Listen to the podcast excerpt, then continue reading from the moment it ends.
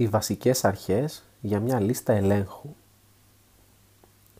Κεφάλαιο 1. Η ζωή δεν κυλάει πάντοτε με τον τρόπο που τη σχεδιάζεις.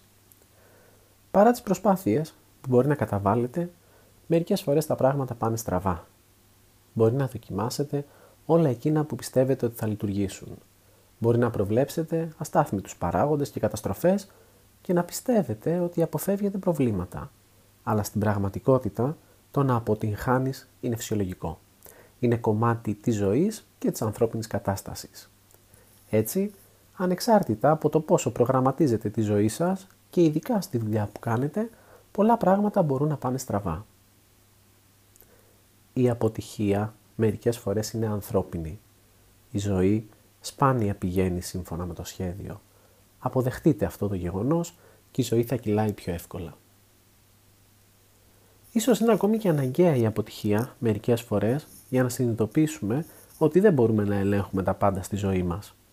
Ορισμένα πράγματα είναι πέρα από τον έλεγχό μας και αυτό πρέπει να μας κάνει να αντιλαμβανόμαστε ότι άσχετα με το πόσο σκληρά προετοιμαζόμαστε, πόση γνώση έχουμε, μερικές φορές θα κάνουμε λάθη και θα αποτύχουμε.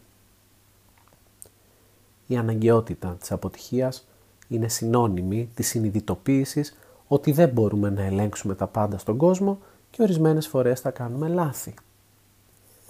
Παρά το γεγονός ότι αρκετά πράγματα στον κόσμο είναι ακόμη δυσνόητα ή ακατανόητα για μας, είναι πολύ σημαντικό να καταλάβουμε ότι σαν ανθρώπινο είδος έχουμε διανύσει ήδη μεγάλη απόσταση και υπάρχουν ακόμη περισσότερες προκλήσεις μπροστά μας.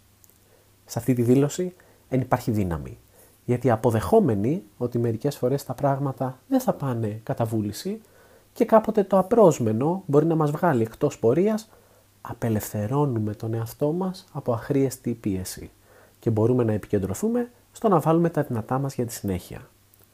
Σκεφτείτε απλά ότι πάνω από 600 χειρουργικά λάθη συμβαίνουν στη χώρα μας κάθε χρόνο.